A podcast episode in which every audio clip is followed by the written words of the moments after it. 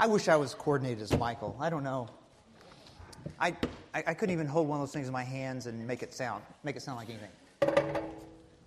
Well, uh, today we are finishing a little two part series entitled Building Better Relationships. Uh, and last week we talked about the basis of unity. Um, I encourage you to look for those things which bring us together instead of divide us, and gave you a little challenge to go out and help someone not like you uh, and help them carry their heavy load a little bit. How many of you did that this week?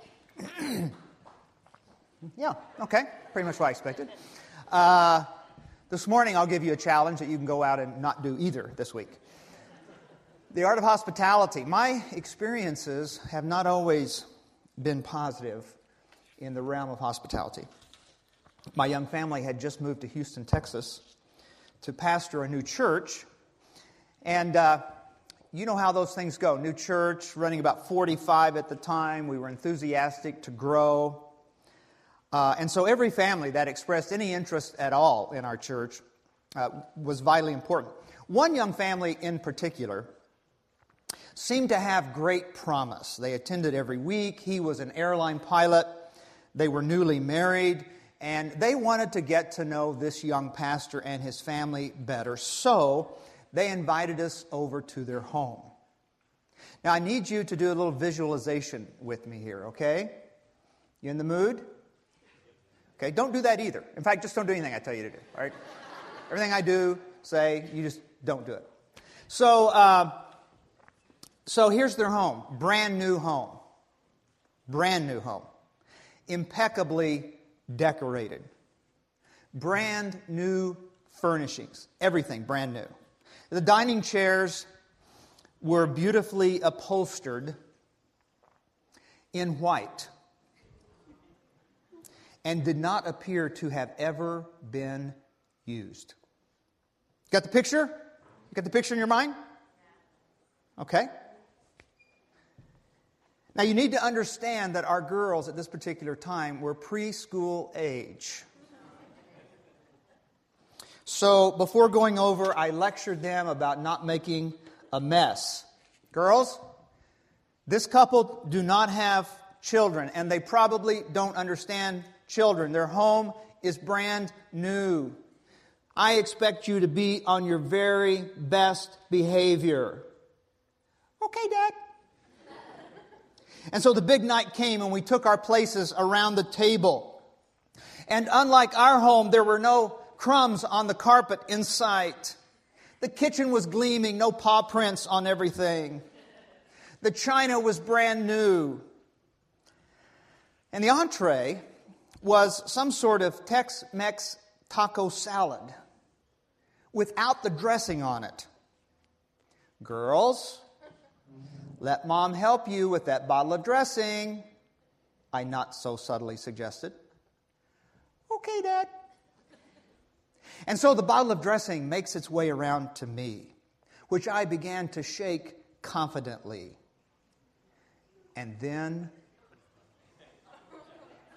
it happened. The bottle of dressing somehow slipped out of my hand during one of my most vigorous downswings. The result was I sent the bottle down into my plate of taco salad at approximately 60 miles an hour cracking the new china plate sitting in front of me. The taco salad exploded like a Molotov cocktail. All over my white shirt, all over their pristine carpet, all over their tastefully upholstered chair. Did I mention it was white? Well, all I could do was apologize and laugh about it, which, by the way, my wife and kids were already doing. But my hosts did not laugh. It was obvious that this terrorist attack on their house had ruined the evening for them. The hosts sat there, stone faced, looking at each other, mortified.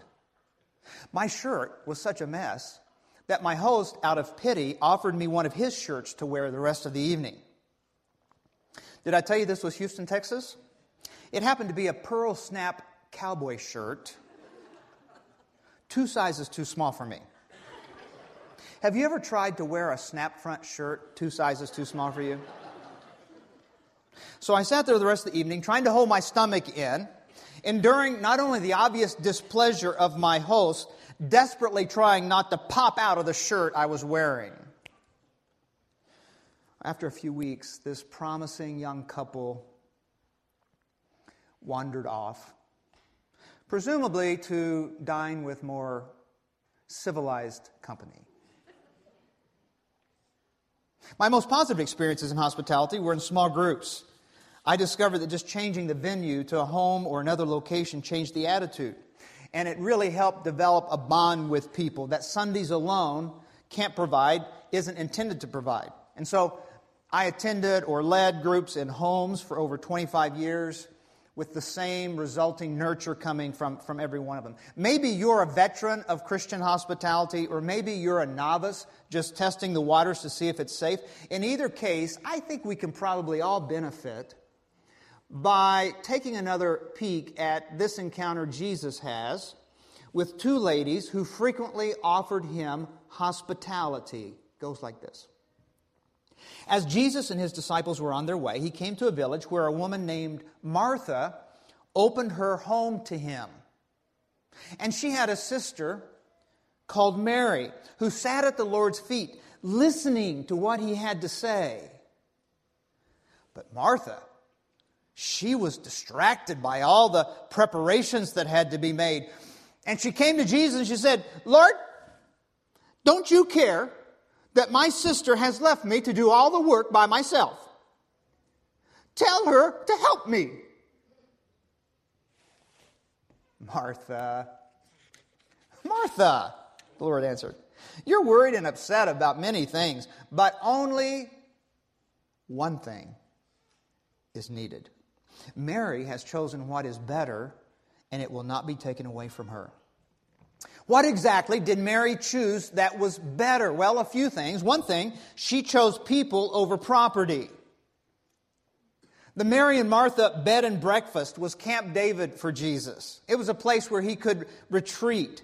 This is the same home where Lazarus lived, the man that Jesus would later raise from the dead and over whom he wept. Lazarus was Mary and Martha's brother. And so this is a favorite place for Jesus. He loved to hang out with these ladies and their brother. And undoubtedly, Jesus was a favorite guest for this family as well. And let's give Martha, let's cut her a little bit of slack. Her anxiety is a little bit understandable. How would you like to prep dinner for Jesus coming over? She wanted things just right when Jesus arrived. And there's nothing wrong with that as far as it goes. Saying that Mary places people over property is not excusing the need to maintain a clean home. Sorry about that. I don't care how loving and caring you are, it's not hospitable if you don't care enough to make some preparations. It's not either or, it's both and. But ultimately, ultimately here, relationships matter more than a clean floor. And that's what Jesus was saying to Martha when he refused to reprimand Mary for not helping out in the kitchen. There's a difference between entertaining and practicing the spiritual gift of hospitality. You don't have to have a home beautiful to be hospitable. You do have to decide to open yourself up and become a more beautiful person on the inside. The text tells us that Martha was distracted. The word means drawn about in different directions, frazzled, fitful, frustrated. What about this? What about that? Is everything in place? Are we on schedule? Am I describing anyone in here? You know who you are. Suddenly, the focus can shift from people to property. As I was thinking about this week, this message this week, I thought, you know, growing up in my church, I was indirectly taught property over people as a small child in church. Property over people. Because if I was told once, I was told a thousand times, don't run in here, this is God's house. And, you know, I'm a little slow. It took me a graduate degree in theology to learn no, this is actually not God's house. He doesn't live in buildings made by humans, He lives inside humans. This is the temple of the Holy Spirit. Maybe in my little church growing up, the God's in the box theology is why some treated the building better than they treated people. Now, that's not an excuse to be disrespectful to any structure, but it does mean if a Mountain Dew amped eight year old spills his drink on the carpet, letting out his pent up energy, God's feet don't get wet. And it's no big deal. And while I'm at it, that's part of the reason this building is designed the way it is. With an adjacent cafe and permission to bring your coffee in Danish and bagel into this service to create an environment of hospitality. And I see some of you, believe me, you bring in the coffee and Danish and bagels. If you brought anything more into here, we'd have to play shopping carts out there for you to haul them in. Try that in some other churches. Had I done that in the church of my youth, brought a cup of coffee and a Danish or a bagel into a service, I would have been escorted out unceremoniously in handcuffs in what would have amounted to a religious perp walk.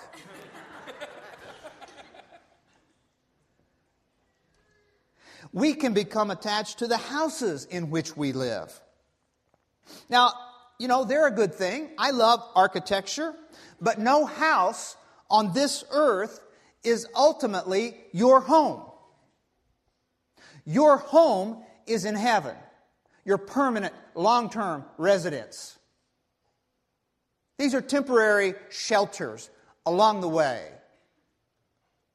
So keep the main thing the main thing people first. Here's a second choice that Mary made, and that was personal interest over prideful image. The key is not so much in opening up your home, although that's very important. The key to, to the gift of hospitality is opening up your heart to someone else. It's being truly concerned about other people's lives. What really makes an encounter hospitable is the authentic interest you show in someone else's life. You can have a dinner party fit for Gwyneth Paltrow. Mario Batali can stop by unexpectedly and pitch in his favorite osso buco with toasted pine nuts gremolata. Alpina can be your sommelier for the evening. You can do that and more and not enter into what we're calling the spiritual practice of hospitality. 1 Peter 4 9 says, Offer hospitality to one another without grumbling. There's another qualifier. It's like rejoice in the Lord always. Why, why, the, why, why, why the qualifiers? I have to be hospitable to you and not grumble about it? I call it the before and after grumble of hospitality. Whenever we're trying to be hospitable, my wife and I, my lovely wife and I, uh, I'm grumbling and bickering with her before because she thinks the candles should be lit and my running shoes should be out of the guest bath. And I think it's more important to dust the hardwood floors. Looks like Oklahoma during the Dust Bowl in here, honey. What was that, a tumbleweed that just blew past? And then the after grumble. Why'd they stay so late? Look at this mess we've got to clean up. Hurry up with the dishes, honey. I can't hear Jimmy Fallon while you're clanking the dishes in the background. Pick up the pace.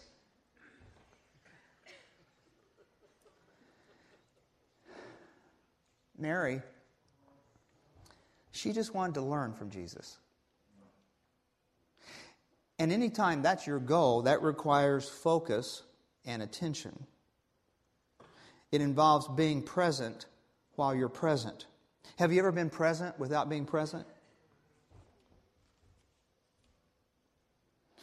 This was one of those instances for Martha. I'm sure she was glad that Jesus was there, but she had competing priorities that were crowding him out. Only one thing is needed, Jesus says. You can't really enter into another's life and be worrying about the creme brulee being served at the right temperature. And while food is important, when you're practicing the spiritual gift of hospitality, a set of good questions to ask your guests is just as important as a set of good dishes. And it's equally important when you're, when you're practicing the spiritual gift of hospitality not to dominate the conversation. Have you ever been in the presence of somebody who can carry a conversation? I mean, really carry it and never set it down for anyone else to pick it up? People who love to dominate every social setting in which they find themselves? Healthy hospitality makes sure that whether or not everyone eats everything on their plate, everyone is included in the conversation and feels valued around the table. Most people I would call great conversationalists are those who don't do most of the talking. They just know how to ask good questions to draw people out. And when I feel like I've been heard, I feel understood and I feel accepted and I feel loved. The spiritual gift of hospitality creates the environment where we feel safe. That's the key, not the physical surroundings or the most extravagant meal. And the best way the discouraged can find new focus is by getting their eyes off themselves. As hard as your life is, as lonely as it seems, there is almost always someone who could benefit from you giving them the gift of hospitality.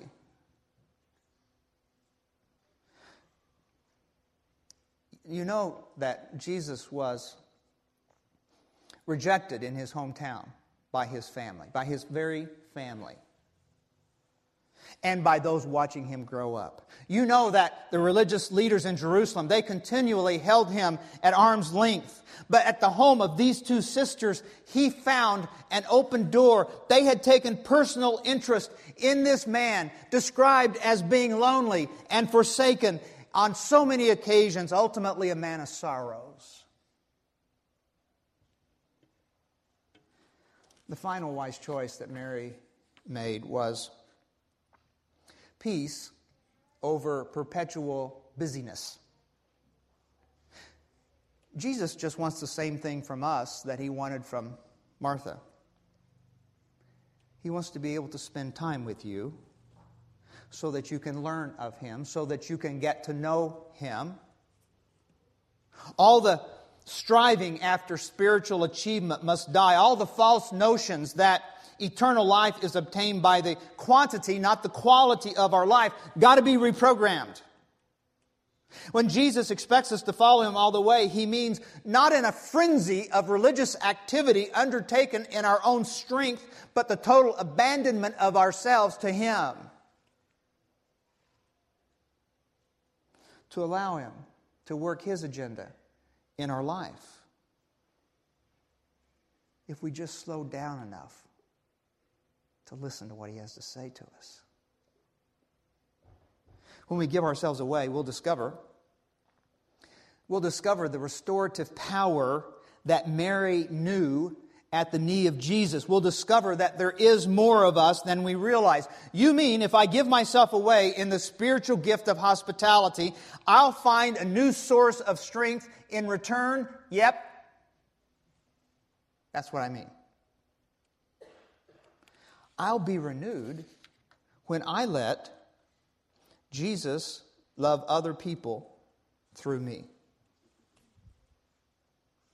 With a listening ear and a hand that reaches out.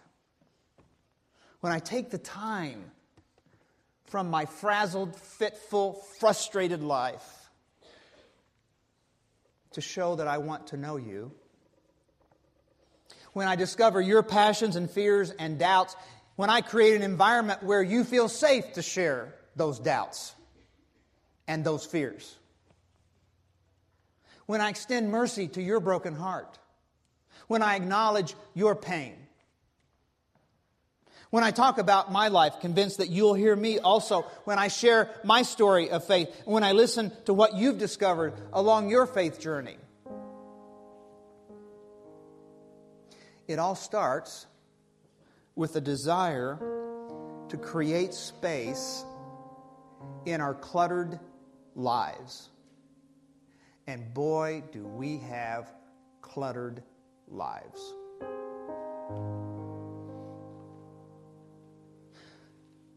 So take a spiritual risk this week, like you didn't last week.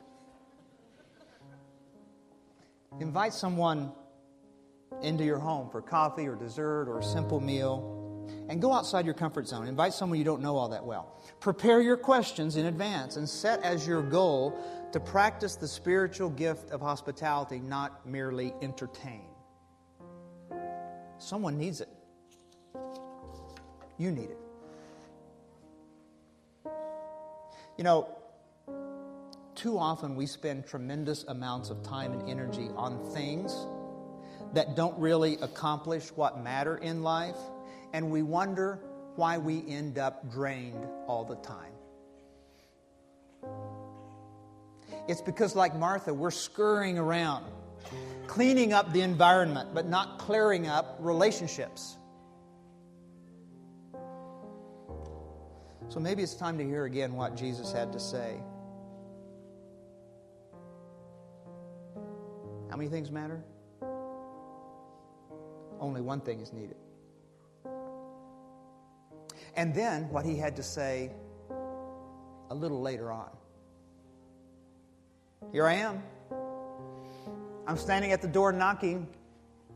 If anyone hears my voice and opens the door, listening and openness, essential qualities of hospitality. If anyone hears my voice and opens the door, I will go in and eat with him, and he with me. Maybe it's time to share a meal with Jesus, to just settle down a bit, create a quiet space He'd like to have a meal with you, but He'd like to have you present when you do. And better yet, invite someone else to join you in that sacred space. But whatever else you do, don't worry if someone throws their salad dressing in the taco salad.